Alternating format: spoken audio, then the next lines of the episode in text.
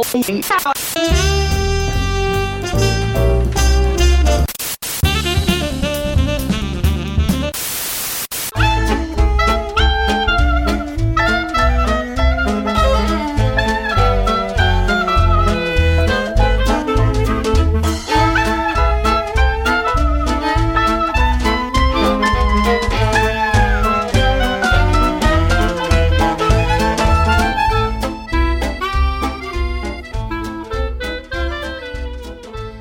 Hello, everyone, and welcome to Tabletop Radio Hour, your podcast for everything tabletop. My name's Zach, and this week I have the regular band of crews. I have Mark and Steve. Mark, how are you today? Okay. How about you? I'm doing fairly well. Good. Can't complain. Good. And Steve? Top notch. Top notch. Well, another uh, fun-filled episode. We got a couple couple topics, uh, but first, first things first. Uh, what has everyone been playing? Any any new developments on uh, on Star Wars, or uh, what what are, what are we uh, what are we seeing? Here? Actually, we started some Indiana Jones since we last talked. Uh, Steve, what do you think? Uh, I'm having a great time. Mark is running the game. Um, we're playing with uh, Matt, who's a regular player of ours, and uh, a friend of mine named John, who came in um, uh, and played his first session, first session ever of something that wasn't D and D.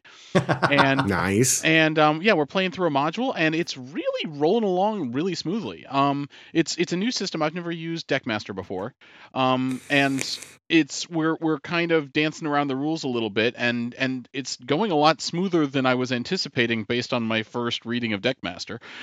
so, um, yeah, actually, everything's very fluid, very dynamic, and um, yeah, we're having a great time with it. Mark's doing a great job. He's killing it with the story. Very nice. Mhm. yeah, it's Uh, you you guys weren't using the uh, the West End D6 system. yes, we West End, not the D6 system. It's called uh, actually it's called Master Books. Master Uh, Books. Oh, it's sorry. Master And Books. it's- Okay, yeah, yeah. It's uh, you know, it has a has a deck uh, mechanic that helps kind of randomize play, and you use it for initiative. Nice. You it gives the characters or the players some uh, options for for card play. Basically, they can play cards that are kind of interrupts for their actions and, Cool. and bring new things in, shake things up, uh, force the game master to do things differently. Um, but uh, yeah, it's it's a real it's a fun system. I I haven't played it in a long time, so I'm I'm kind of getting back, uh, you know, getting back used to it. But uh, I played it a lot back in the day, and uh, Yeah. it's nice to enjoy. It's nice to find out why you liked it and and how well it worked.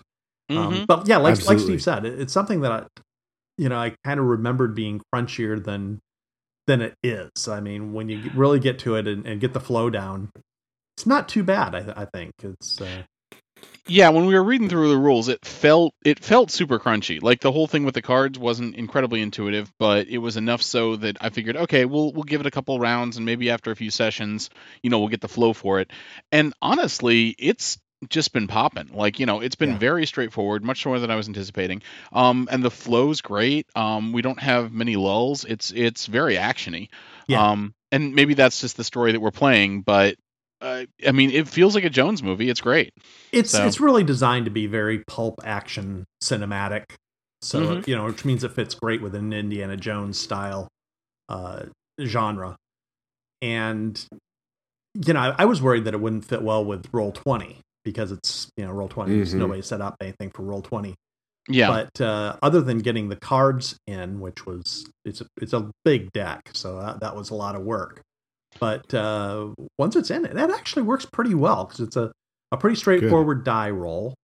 Mhm. Um, Uh huh. That uh, you know, then you have to kind of interpret a little bit, but uh, you know, it's not as it's not that's not that complex. You you basically come up with a a, a modifier that you add to your skill, and that's it.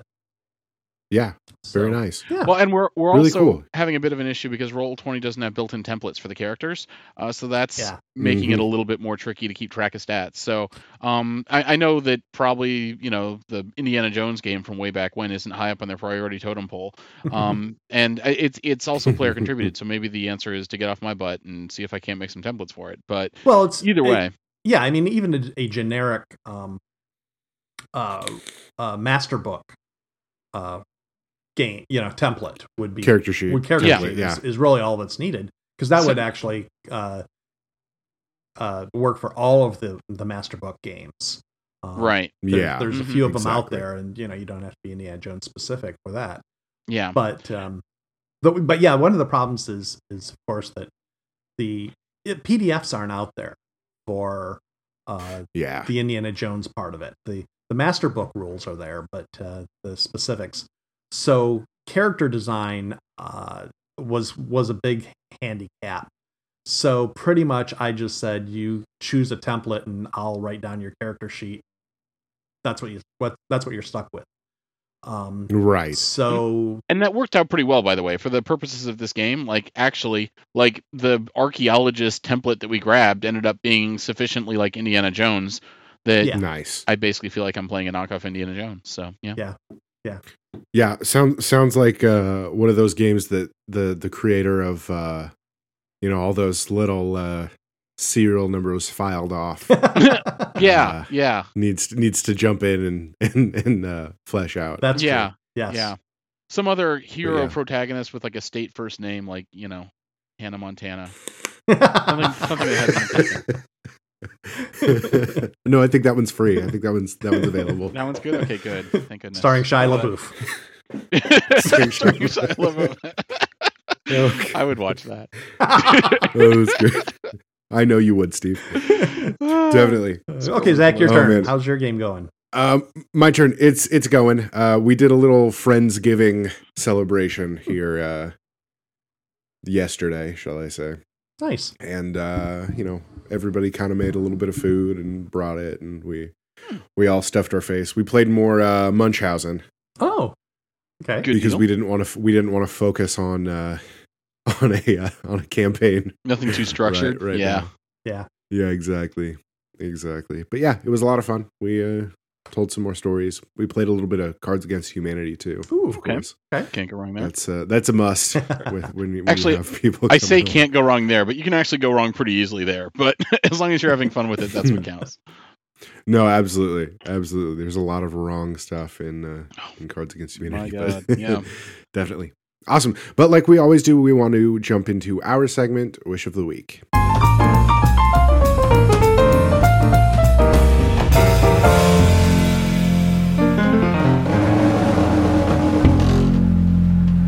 Wish of the Week, we talk about anything we're excited for, from movies to RPGs to video games. Let's start with Steve. Steve, what you got? Okay, mine is a very, very old wish of the week. Uh, I recently attended a uh, uh, arcade game convention where they were selling video games, and you probably know I'm an arc- I'm a video game collector. And I have been looking. There's a personal grail that I've been hunting for for literally decades now, uh, to kind of round out my console D and D game collection. Uh, there's a TurboGrafx 16 game called Dungeons and Dragons: Order of the Griffin, which is impossible to find complete and I tripped over a copy at this convention and I picked it up for a Oh, very man. reasonable price. So, like literally I've been trying to find this thing on eBay for like ages and ages and ages now and it fell into my lap at at a great deal and I'm so thrilled that I was finally able to pick this up. Oh, so, that's amazing. I need is to great. Once I spend some more time playing it, I can actually talk about playing it. But it actually feels very gold box, like the old style, like pool of Okay. radiance type thing. Um, Yeah. They played up the formats a little bit, and it's got better graphics than a lot of the contemporaries of that time. But um, it's crazy to like be back in sort of the gold box D and D games. It's like like suddenly you're like, oh my god, you know, it's it's I don't know, it, it's really fun, and I've finally got this thing, so I am super super happy. Yeah, absolutely. That's great. It's kind of a, a follow up on uh, on a previous wish of the week, kind of. Yeah, because you you talked about it briefly on on the last episode, I believe, or a couple episodes Oh, back, or or whatever. Yeah, yeah, we talked about it. That it was okay. off air, and I'm just speaking out my ass. Oh, but uh, uh, either way. either Um, either or. But yeah, Yeah. Anyway, okay, Very go, cool. go on, uh, Mark. yeah, Mark. I am going to classy up the joint a little bit and go literary. Uh, Literary. yes. Uh, there is a new book out by Anthony Horowitz uh, called Okay. Forever and a Day. Uh, it is a new James Bond novel. Um, Hmm. Uh, Anthony Horowitz also wrote a book called uh, Trigger Mortis, which he did with approval of the Ian Fleming estate, and uh, it was actually written as a uh, sequel to Gold uh, Goldfinger. Um, Okay. Oh, interesting. he actually got some of Ian Fleming's writing and incorporated it into the book. And Mm. uh, so it's set period. It's actually set in the 60s. So it's That's it's cool. 60s James Bond, which is really cool. Um, oh, that's cool. but n- and now this new one, uh, Forever and a Day, is a prequel to Casino Royale. So this is the book about how James Bond gets his double oh, O. interesting. Oh, that's too crazy. So, like again, an origin it's- it's- story for Yeah. Bond. So again, it, it's that period. It's set in the fifties, um, and again with the uh, approval of the Fleming estate. So uh, yeah, that's something I'm, I'm kind of looking forward to. I, may not get it till it's paperback, but still, um, it. Uh, Well, yeah, It seems like that's such a great idea because I mean, at this point, correct me if I'm wrong, but they've they have mined everything that Ian Fleming has ever written, like Six Ways to Sunday, Mhm. and they've made plenty of like has nothing to do with the novel movies to go along with it. So Sure. if they can actually Hmm. continue on with like sort of a more literary like Bond novel thing, it could set the stage for for more Bond sequels down the road that have plots that don't feel like Star Wars. Well, there have been uh, there have been a lot of James Bond novels that have kind of continued on. Um, there was one called Colonel Sun, which came out Hmm. right shortly uh, after uh, Ian Fleming produced doing it, and parts of that book were actually incorporated in Die Another Day. Uh, Okay. if you remember the Korean general was Colonel Sun. Um, Oh, so right, parts okay. of that were were there. Um, but uh, yeah, like you say, some of the books um, or some of the movies have nothing to do with the books, so there's still stuff to mine there. But in terms of a lot of the names, general stuff, um, John Gardner wrote a whole huge series of uh, James Bond books that kind of continue on. They became they kind of merged more with the movies, I think, a little bit more. Uh, Okay. and and kind of went that route. But uh, this is interesting because it's actually period. It's actually Bond back in the day. Um, Not which- trying to modernize it. yeah, Okay. which I, I think is it's an interesting, uh, different take. So, uh, so yeah, that makes sense to me. that's what I'm looking forward to. Very cool. Very cool. And is that out? Is that are It's you, it's are out you in in it? hardcover. Yes, I haven't I haven't gotten it yet, but uh, Mhm. maybe waiting for paperback. But that's uh, that's something I'm excited about. Yeah, absolutely. Absolutely. Uh, for me this week um, is the wonderful, wonderful new game called uh, Let's Go Eevee. it's the uh, it's the new new Pokemon game for the Switch, oh, and, okay. uh, yeah. hmm and it's amazing. it's absolutely wonderful. Uh, it takes you back to the days of Gen One when everything was wholesome and good. And there were only um, 150 things to remember. Exactly. Exactly. Yeah. Yeah. and it's it's um one one downside of it, they've added so many upsides that it's it's okay, but it's it's essentially a um you know a a uh res- reskinning uh you know up the quality of um of red, blue and yellow version. Okay. hmm so it's it's essentially the same story they've added a lot of new stuff um especially with this you know this pokemon is now your companion. Like it's got an attachment to you. Okay. um a little bit more so you you can do better things with that specific pokemon. Like there are a couple people that give you um you know special moves that you know are unique to this game and and uh unique to that that companion you have So now, does that mean that like, do you still make a a party of what six or however many that you've got Yes. that you go on fights with, and but like one of those six is going to be Eevee or whoever your default guy Or is, or can you swap out the default?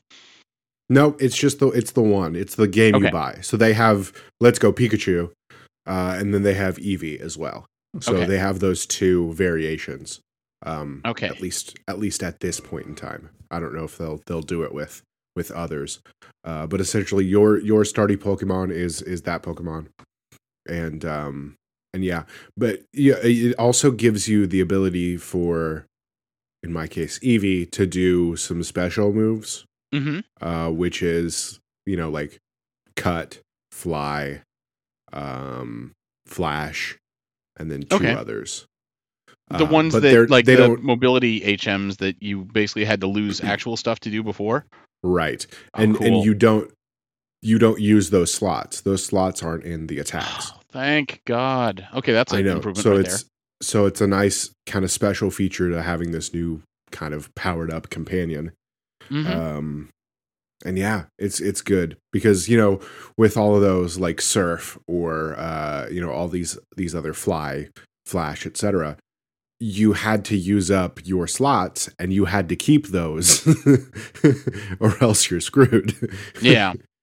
Now, can you get all of them from one version, or do you have to do the the swap with somebody else who has the other version thing uh, to get the whole you can list? you can get them all.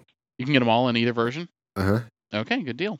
And they I- came out with with a little Pokeball uh, controller hmm that you can play with that has Mew in it. Oh, nice. So you can Okay. also get Mew with that, which I I didn't know when when uh, purchasing the uh, the uh, the controller. But yeah, it's just That's it's it's essentially a Pokeball shaped uh, Joy-Con, you know, Okay, yeah. essentially. But it's it's like a Pokeball. It's the the center uh, white piece on the Pokeball is the joystick. Oh, okay. So it's really nice. cool.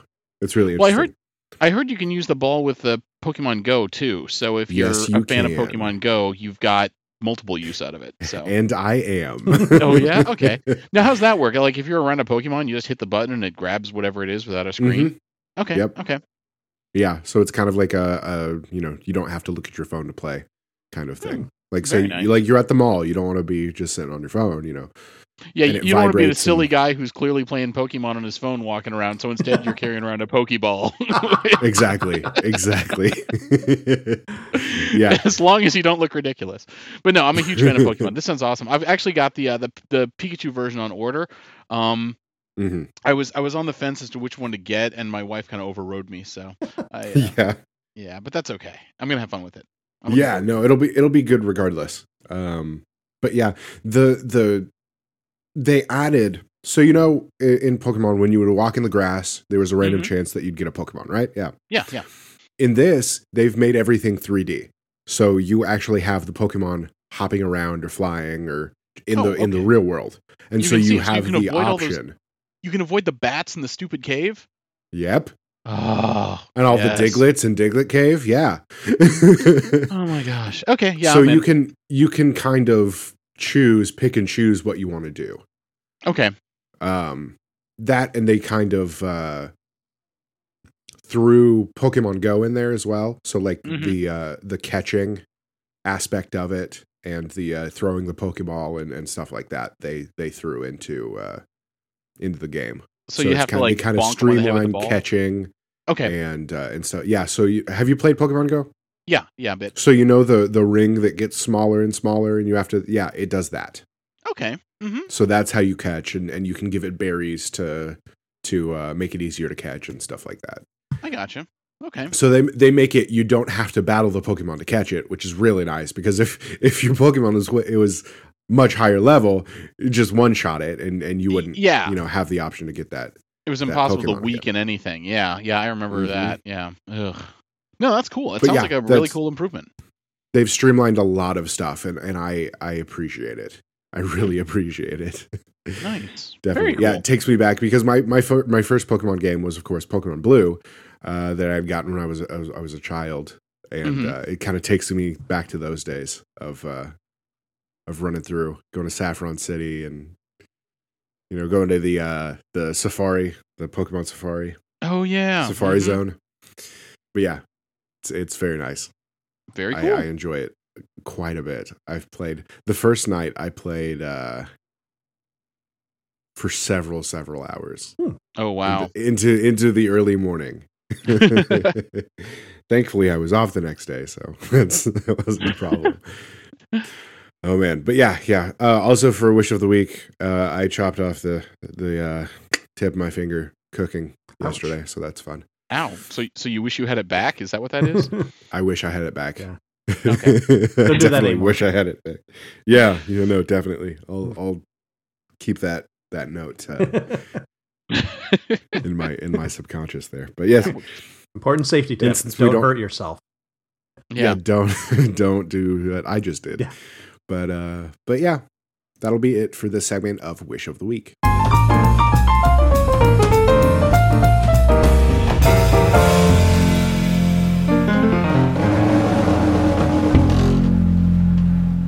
Uh, now on to some main topics here. I guess we got a couple of them. Sure. Uh, like like usual, Mark brings brings the most uh, entertaining things to to the topics. Mhm. Yeah. Well. so let's let's uh, carry on, shall we? Mark, what do you have? Uh, well, I guess uh, should we dive in with the uh, probably the biggest news uh, from Yeah, all of Elephant in the room. Uh, yeah, yeah. yeah. Um, John Wick uh, kind of announced that he had to do some uh, major cutbacks to uh, his organization. Um, basically, he's lo- laid off all of his uh, John Wick Presents employees. Um, you know, basically took another look at his uh, finances and realized things weren't uh, things weren't keeping the momentum that he had started, and uh, had to make some tough choices. Sounds like a lot of tough choices. Oh like, yeah, yeah, no kidding. Because the thing is, is it just him now? He's got to because he said he's still working. They're still working on the books. Um, the production Right. schedule is slowed down significantly, really slowed With down. no employees, that'll happen. Yeah. Yeah. but he's got to still be, you know, probably just doing some, you know, dealing with people on a freelance. I'm assuming this just means he has no full time uh, people working for him anymore. Right. Yeah. You know, if you're producing something, you have to have some, you know, freelance artists and uh, that sort of stuff. Right. Um, Maybe close, closer.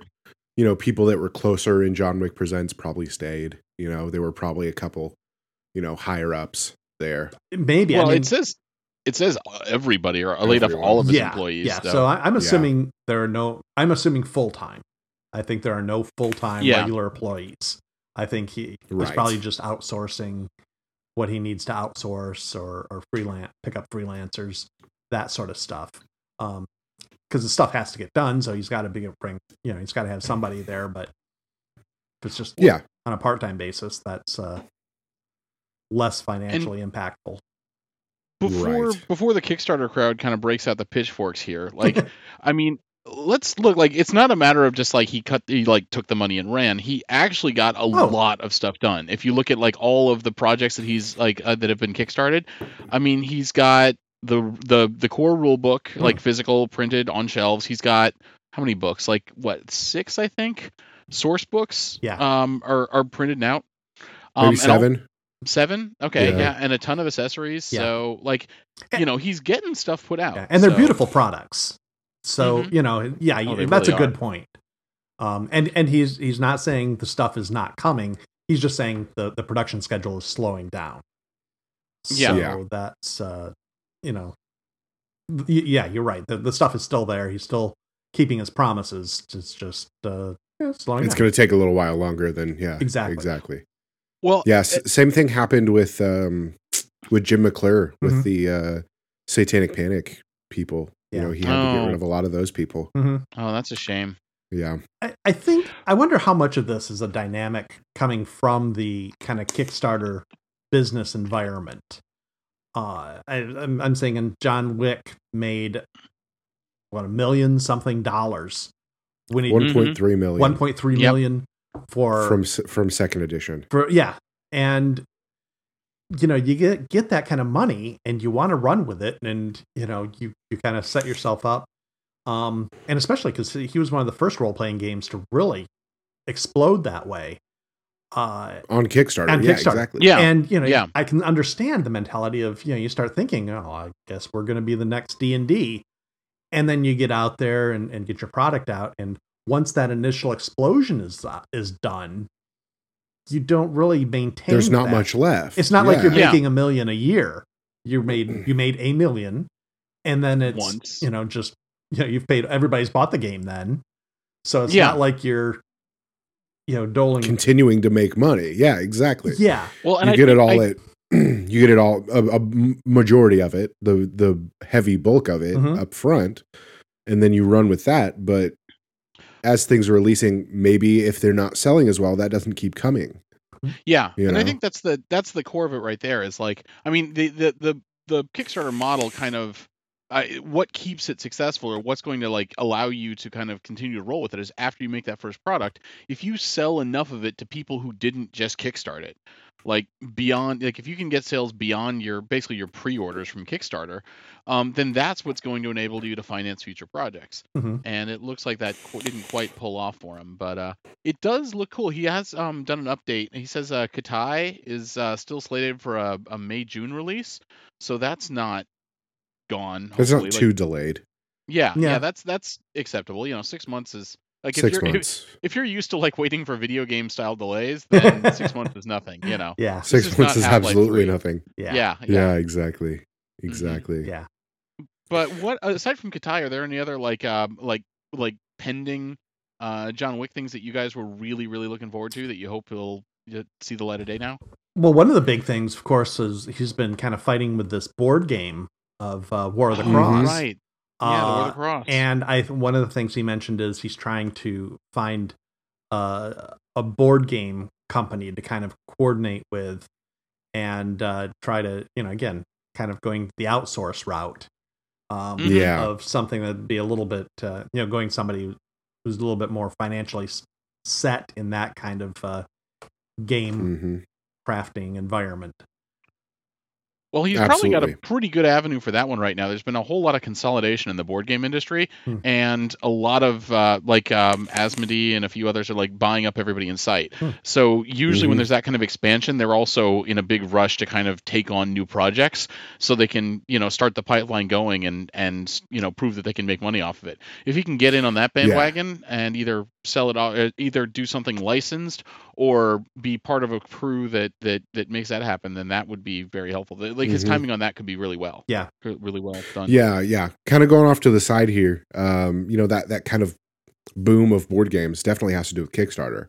Oh yeah. like have have you have you seen like every day new board games Oh, yeah. are are coming out. Mhm. So Nonstop. you know, it's smart that these companies are reacting to that and going, "Hey, we need to to figure this out and get a name for ourselves." You know, all Mhm. these these development companies that are uh, that are making miniatures and, and board game elements and stuff like that. Well, I think Yeah. the same is true for role playing games. You know, Oh, absolutely. there's you know, Seventh Sea. We love the game, um, but there's a lot of competition out there, and Mhm. you know, D and D, of course, is the the king of the hill, and Yeah. you know, there's a lot. Everything else, yeah, I guess Pathfinder, but is there really a true? Is there anybody else even really close? Yeah, aside know- from Wizards, yeah, there's not a whole lot of stuff that that sees play in brick and mortars nowadays. You know, you're not Yeah. gonna find. You know, you can get D and D in Target, but beyond that, you know, there's Yeah. distribution issues across the board. Mhm. Yeah, absolutely. Because it's all it's all brick and mortar comic book shop game stores is Mhm. is is what they're outsourcing to. Maybe yeah, maybe a few are going to bookstores, but Yeah, that's that's mainly uh you know m- mainly Pathfinder and and D and D. You know Yeah. when I Yeah. when I picked up this book from my my uh, local Barnes and Noble, Hmm. uh, it was there were three shelves full of D and D stuff just alone. yeah, Mhm. There was probably another one full one with Pathfinder stuff. Yep.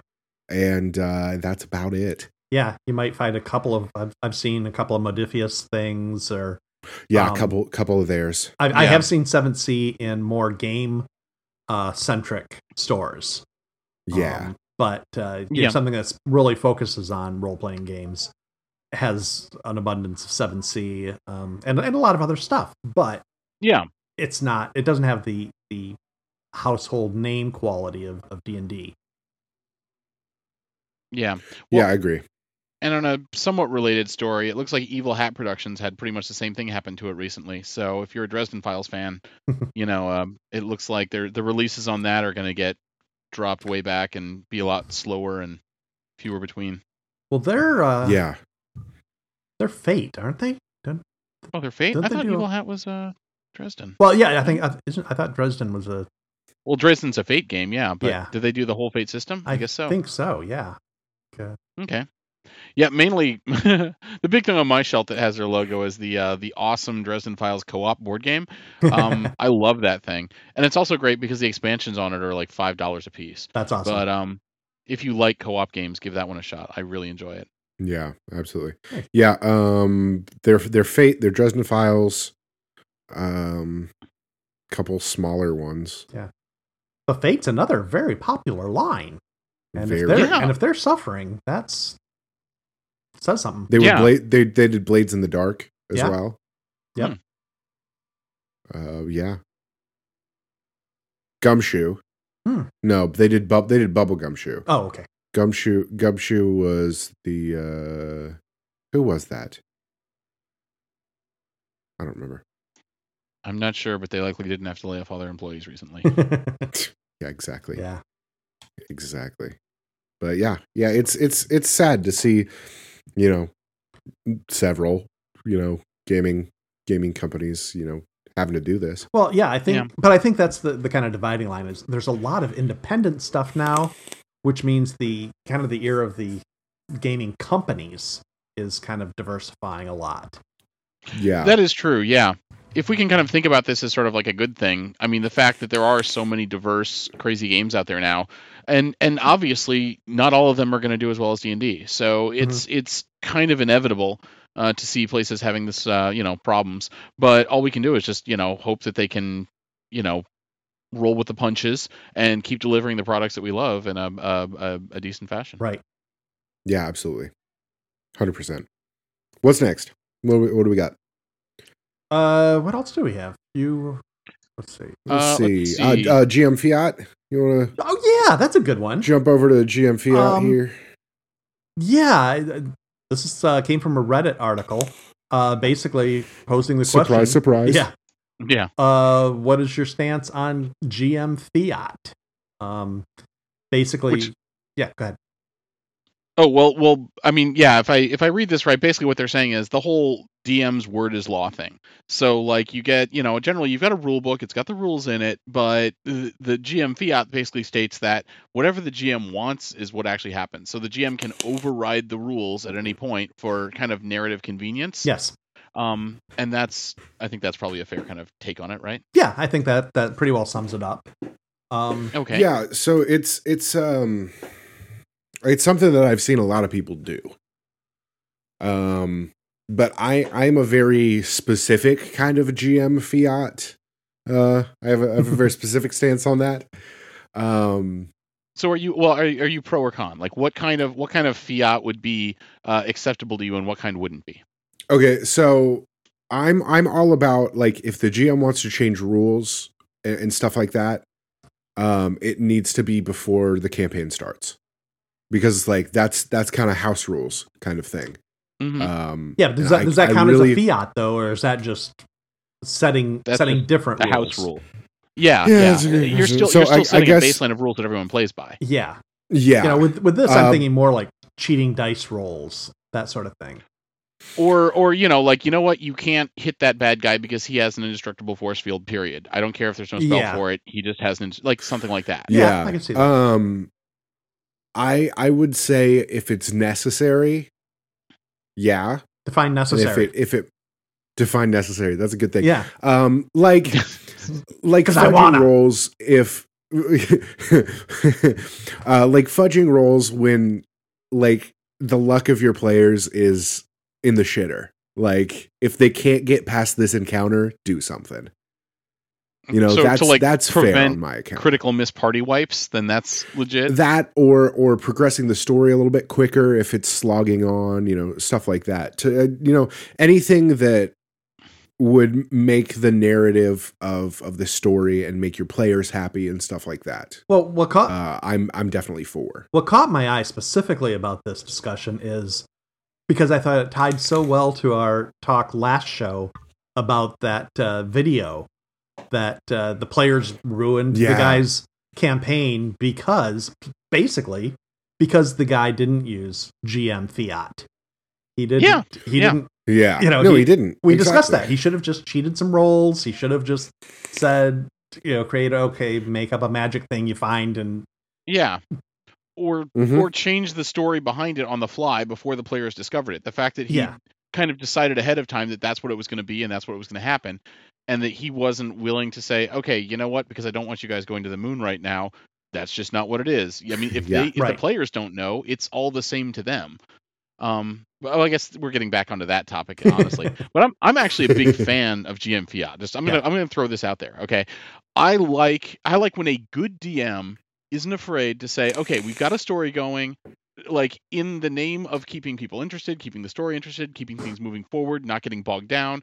Any of these things are a worthy excuse for the DM to say, and you know what? Things work a little bit differently now. Mhm. If you guys want to fast travel back to town, that's what happens. Even like though it means not making wandering random encounter rolls and doing all this other stuff or you know like any of a million other things like encumbrance oh you want to clear out the dungeon okay well let's just say that you take two weeks and do that and we don't have to role play the 50 trips to the store to sell loot over and Yeah. over again um, Mhm. or whether it's like like i said the, the the the villain that is suddenly indestructible sometimes maybe during the introduction of the villain if he's doing his horrible monologue and the thief rolls a 20 and headshots him maybe something keeps him alive and you can actually play a game the rest of the night and not just talk about what just happened at the tavern for the next hour and a half. right. So is is that a personal experience story? Because that reminds me a whole lot of the this Seventh Sea game that I hear so much about in the past, where uh, where where Steve temporarily turned into a power gamer. I,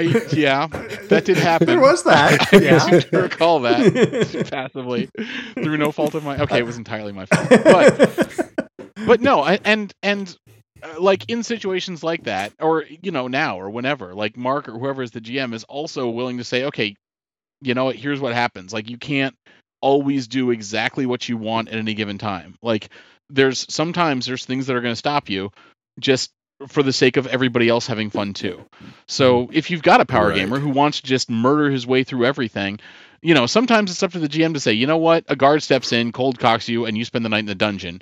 i instead of you kill the king, the queen, the quest givers, and everything else in this kingdom. Yeah, exactly. So Mhm. yeah, I mean, I, I like GM Fiat. I think in the hands of a good GM, it's a good thing, and it's not overreach. yeah, that's the thing, though. A good GM. That's true. That's Yeah. a good point.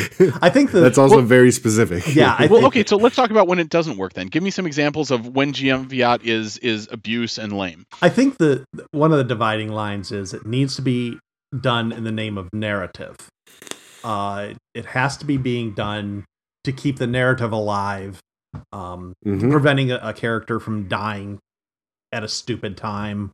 Um, that sort of thing is is when it's appropriate. I think when it's Mhm. when it's a bad thing is when it's uh, interfering with uh, player agency, player the player ability, or the Yeah. player starts feeling like they can't control the environment at all. Um, Mm-hmm. Exactly. but exactly. uh, but overall, I, I agree with Steve. I think uh, Game Master Fiat is a very very important thing. I think uh, it's something you definitely need in your in your toolkit. Yeah.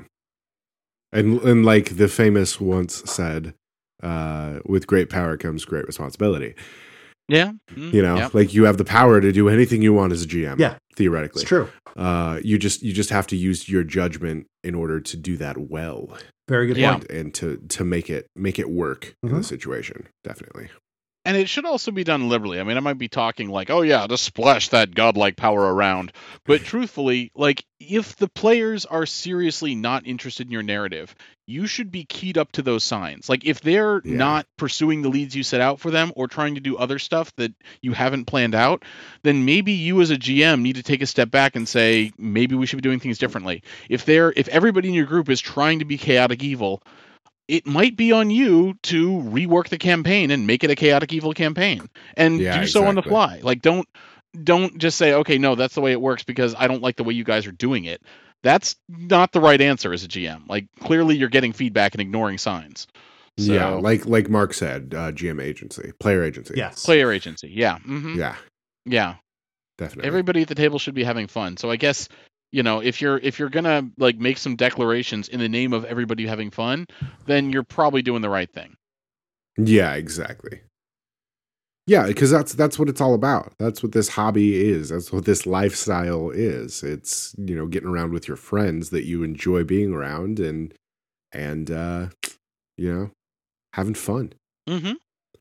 That's that's all it's about. It's true. Well, and as the GM, you're the ringleader. Okay, you're the ringmaster, basically, of the circus that is your players. and you know, it, it's it's a matter of keeping things flowing for them, Mhm. and you're you're working for them basically.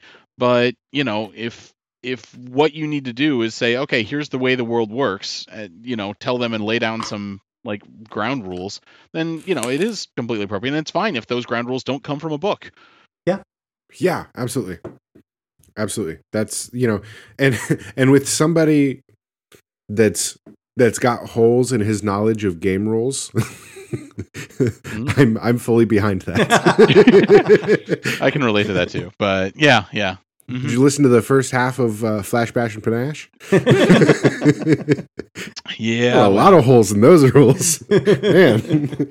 Hell, That's there's okay. st- those there still are. So, And yet- but I don't yet care. it still rolled. Like, and yet we Yeah. had great flow for it. Exactly. So I mean, that's a great example, actually. True. It's a good yeah, point. abs- absolutely. And, and hey, we're having fun. That's what matters, right? very true. Yeah. Very, very Yeah. true. We're playing. We're playing the way we enjoy playing this game, Yeah. and and we're we're running with it. Yep. Uh, Nice, nice. Well, um, Some that I think you know we can kind of segue from there is another. This one I ran into on on Facebook, uh, and it's asked about uh, narrative cutscenes. Uh, what do you think? Acceptable or un- un- unacceptable? Um, I'll start off. good, good. I love it. I love it. Um, Well, you know, now because I guess the Yeah, distinction on, on narrative, though, I mean, just to just to make sure we frame this right, we're not talking about just like chunks of GM narration where they've got like a description of a room or something like that that the players would see. Right. What they're saying is when it's something that the players, when giving the player like out of character knowledge uh, in the name of progressing a narrative. So like Yes. you cut to a villain and the villain monologues in some room that the players aren't anywhere near, or something similar to Mhm. that where it's it's a matter of like literally kind of like setting a scene like a movie would and putting it elsewhere Right. beyond the character's point of view. Yeah, it's a very Okay, sorry. cinematic technique, but uh, Yeah, no, bringing that to a role playing. and and and I I, I do enjoy it. I, Okay. I love it because it, it makes you picture the the environment, the the world, the story even even that much better. Uh, because you have these details about about the world, these specific things that that are being just described to you that uh that I mean that really flesh out what's going on. Um and it's, it's it it gives the players enjoyment as well, I believe. Because it's kind of like you are living a movie more or less. It is very cinematic. True, but uh, the other hand, there's a di- there is a difference. I love cinematic games. Everything you know, everything I do is pretty cinematic. But there is a difference between role playing and being being a spectator in a movie versus being a participant in a role playing game. And does that kind of out of character knowledge destroy the immersiveness uh, at all? Um I I really think it depends on the amount it's done. Like Yeah. if you take 10 minutes to describe this grandiose scene that these players aren't even a part of, that's going to be boring. That's going to be unimmersive. But Yeah. it's like if you sprinkle it in here and there, you know, it's it's really it's it's beneficial in in you know in small quantities. Now, I think my problem is I've just never actually. Not only have I not done this, I mean, I'm I'm kind of. It's not that I'm having a hard time wrapping my head around it, but I would like to play a game sometime where I see this used effectively, so I can get a, a good kind of basis for comparison. Because I've I've never done this in a game I've done. I do feel like my my off the cuff kind of initial reaction would be, oh, it would make you feel like you're watching a movie instead of living a movie. So like I worry that it might actually get in the way of immersion. Um, and I, I, in all the crazy like nut job stuff I've done as a GM, that Mhm. that hasn't been one of them. Um, but that said, um, yeah, I, I would like to see this actually used effectively. I like to play a game and and and see, you know, like, oh, okay, well, you know, have it illustrated to me of uh, uh, how this could could turn it around, like uh, improve uh, narrative understanding for the players without without breaking immersion. Yeah, I agree. Yeah. I don't think I've ever, I've ever used it or or experienced a good example of it. Um, Well, here, here, if I- I'm, I'm going to make a, a very bad comparison, so Mark, don't yell at me. But um, Are we are we But- going to a video game again? Go for it. well, Well, not, not a video yeah. game specifically, but if you think about, you're playing a video game, right. Mhm. This happens. These cinematic scenes that your character isn't a part of Mhm. happens. Does Sure, that make time. you less immer, im, uh, immersed? Uh, uh, what's the word? Immersed. Yeah. Immersed. Yeah. Does that make you less immersed into the game you're playing? Well, you're talking about a video Well- game, so yeah. Um, No, I mean, but, it, but no, yeah, well, it, it does. It makes you feel like I mean, you're you're you're watching a story, but it does make me feel like more that I'm watching a story rather than I'm controlling events. exactly. So, like, yes, If I get a, a cut scene of like the villain twisting a mustache and tying up the girl, okay, I know I got to go save the girl, but I am also just reminded that I'm not the one generating or, or kind of controlling the environment. Like you know, thing events are happening around me. yeah, that's that's a great example. Um, if you see the the villain tying up the girl, then you're you're going into a situation that you've already seen. Whereas if you're actually role playing it, you're going in not knowing what to expect, and then be surprised at the the situation. Um, Yeah. So those are that that's kind of the the two variations here. Um, How much of that uh, precognition do you want to give the players uh, versus leaving it how they would actually experience it? Yeah, that's that's very true. Um I don't know. I think this would work with specific games more than a, a, a broad, you know, saying it, it works best best for all games. Uh, but maybe maybe something like Seventh Sea, um, maybe mapping out something political, uh, or or uh, you know nobility oriented, maybe something like that, giving giving you an overall kind of look on on some specific things. True. it it could be a, a good it could be an efficient way to deliver um backstory backstory or, or some Exposition. sort of yeah. uh, exposition yeah how to like lay some of that down without having to drag players into a room and physically tell them something Right, exactly. Exactly. Because that that would be a, you know, some maybe something simple like that. Maybe giving you Mhm. that exposition and not having your players having to experience that maybe slightly boring Mhm. in RP uh situation. Sure. yeah Definitely. Now, what I have seen done, um, and this is, is kind of the same thing, playing a little sub game where characters play other characters temporarily in order to play out a scene, uh, Yeah. play play out essentially a cut scene uh, like this that that gives that kind of some background, some something uh, that the that their actual players aren't really a part of. Right. you mean That- like that assigning them temporary characters or Yes. temporary getting- like like portraying NPCs more Yeah. or less. Okay okay okay i could i could see that okay that makes sense Yeah, i thought you were talking like some hamlet scenario where like the wizard and fighter get on a stage and start doing a no no no just just like a little temporary game within a game type thing where you play somebody Okay. else you know in order to play Yeah. out one of these cutscenes um yeah. which you know at least that gets the players involved uh, rather than you just sitting there Right. as a game master explaining you know playing two sides you know carrying out this discussion between these the villains you know. Between yeah, exactly. Um, yeah yeah but uh, it it does uh, it, it still gives the characters or gives the players information or knowledge of situation that their characters don't have. Yeah. Uh, Yeah. Something I've seen this in more, um, for for obvious reasons, is something like Critical Role and the way Matt Hmm. Mercer uh, narrates and stuff like that. That's because it's for an audience, Exactly right. as well. Exactly. Yes. So that you know, you know that's that's the obvious. You know, it's it's done then. I mean, but but then it also helps helps the the players as well. Uh, you know, understanding it as well. but does it So- unfairly help the players is the real question. probably. Let's be honest. Probably. um, well, from from if from a podcast perspective, actually, it seems like it would be a great opportunity to like, if you if you could just do the players, and if you wanted to give additional information to the listener that wasn't present to the players, you could edit it in afterwards. that's true. Like Yeah, that it would be- like it a would be perfectly after- accessible, after effects, acceptable way to do it. yeah, Mhm. Post editing. sure. Yeah. Yeah, yeah. Put all that dry exposition in in post, just like George Lucas.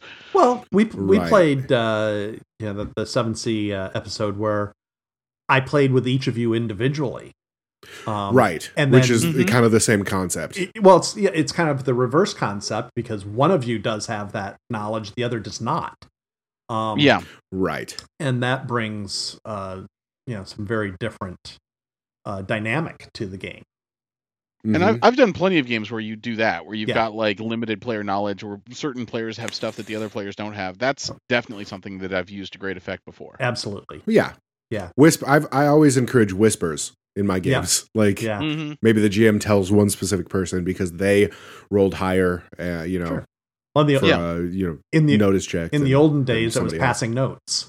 passing notes. Yeah, absolutely. Same, same thing. Yeah, You, you can't play paranoia without it. it's true.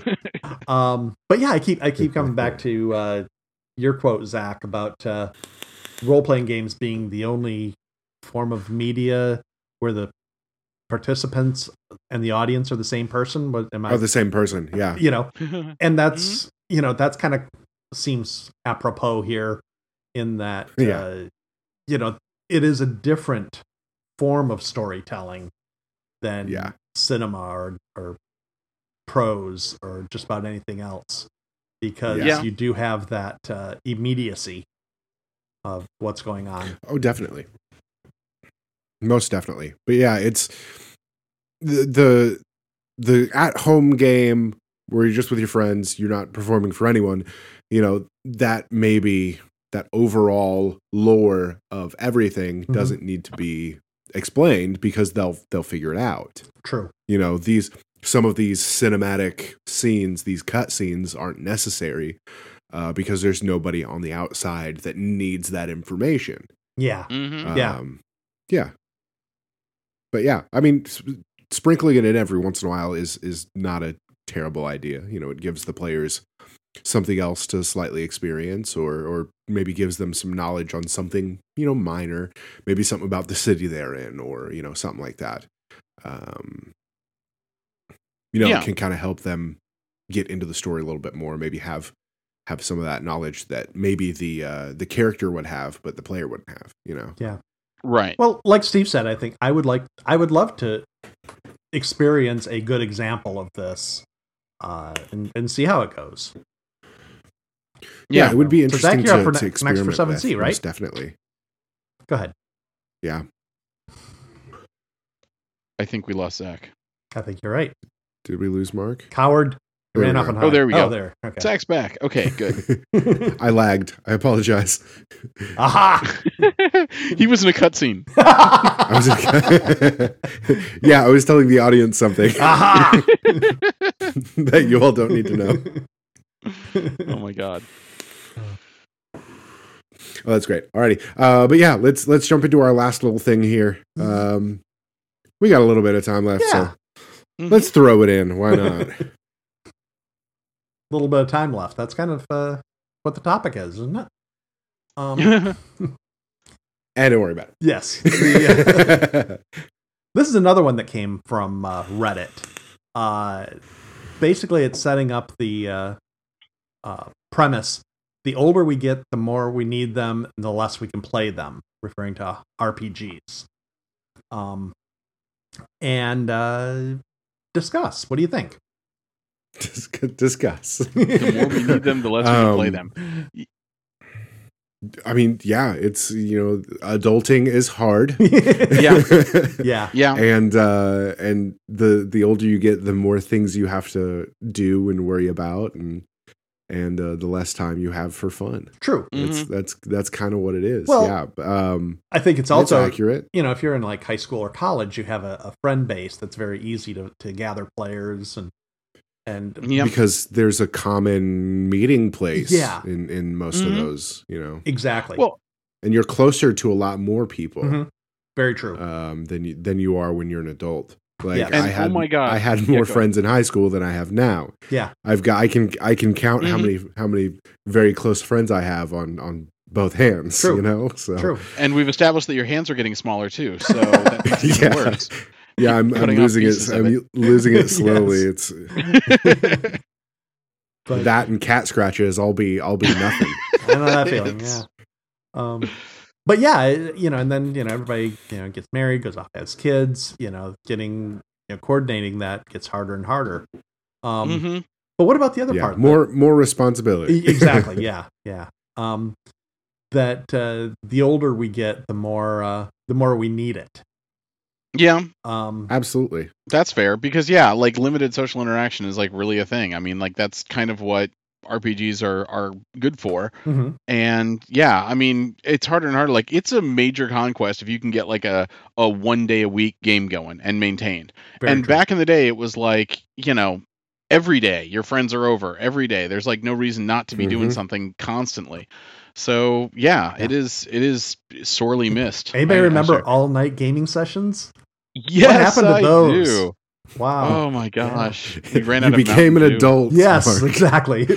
Adulting sucks. Oh. Although you know what's funny though, if you remember back, like remember when it was like. I, I've got to save up for three weeks to buy this one twenty dollar book. Like Well, yeah. it was Yeah. a massive undertaking, and That's now true. I've got piles of books that I'm never going to read and certainly never going to play. Yep. And, Touche. Oh my gosh, Touche, that's yeah. the inverse, right? Like, Yeah. Yeah. Absolutely. Oh but uh, but yeah, you know, beyond that, I think the things that role playing kind of brings to uh, brings to you is pushing beyond just the social aspect of it, pushing the imagination, the creativity, the uh, empathy, uh, Mhm. and you know, those are kind of things that a lot of times you just kind of see older people struggle with um, because they're Mhm. not flexing those muscles. And Yeah. I think the more that you know people could keep doing this, the more you know it could help a lot of things. Um, you know, just with with aging in general.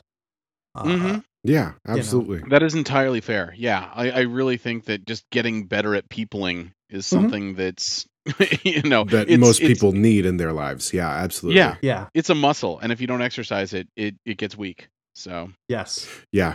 Um, you know, I've I've always kind of had this scenario in my head of being uh, in an old Old old folks, home playing, D&D. RPGs. Yeah. Yeah, that's right. Mhm. yep. uh and and you know i think i think it would be great i think that you know that kind of thing would just be uh, uh perfect um there was that uh uh game that youtube channel uh that was uh the old people playing d&d i don't remember what it was called um that sounds amazing. but yeah See, now Mark was just talking about how being creative and, and imaginative and keeping your brain active makes you remember things better. see yeah I- you know, I don't think this is. I don't think this is a good. he's not vouching for it. I don't well. game enough is the problem. That's Yeah. exact, that's exactly the established that, situation. yeah. If you Um, game So you more, you'd be need. able So you need to game stuff. more. Yeah. Yeah. mm-hmm Um, but yeah, uh, uh, yeah. But that is something like I, I agree. It definitely needs to be done more. Um, No, and absolutely. Helps you old. Helps you. Although age. I can totally see a scenario where it's like, uh, okay, Bob, are we still in a dungeon, or are you just telling us about Vietnam again? true. True. Yeah. Oh man.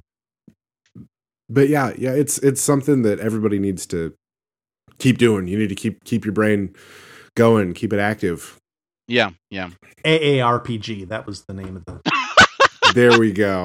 See, Oh he got god. he got there, folks. steel trap. he got right there. Right there's nothing's getting out of that. it's the best thing I've heard all day. Oh man. Oh, that's great. yep. But yeah, uh, one last little thing we want to talk about Yeah. the social conscious DM game, uh, D and D Oh, gaming.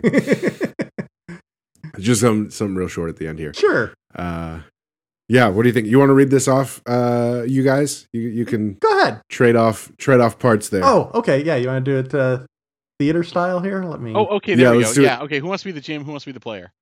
hang on. Let me get the link here. Mark, Mark, you be you. I'll be the I'll be the player. You can be the GM. How about that? Okay, sounds good. Um, Okay. Hang on. And Wait, wait, wait. It's scene. Oh wait, Wait, wait. Okay, you're the player. Go ahead. I'm the player. and okay. scene. okay, I open the door into the next room. You see an orc armed with a battle axe guarding a chest. I enter into a frack and uh, frank and meaningful dialogue with the orc, uh, validating his right to guard the chest, but not pigeonholing him into a stereotype, in hopes of restructuring the traditional adventure monster antagonistic relationship into something more positive and mutually beneficial. Roll a d20 against your charisma skill. dice rolling, I succeed. The orc is moved by your rhetoric. Casting his battle axe aside, he sits down on the chest and invites you to join him in a brainstorming session about ways to revitalize the decaying subterranean infrastructure and society of the dungeon, perhaps with a. While he's distracted, I stab him with my sword. and scene. Thank you, thank you. bravo, bravo. That was cute. And totally plagiarized, by the way. Uh, it's awesome. I love yes, This yes, like it a- is.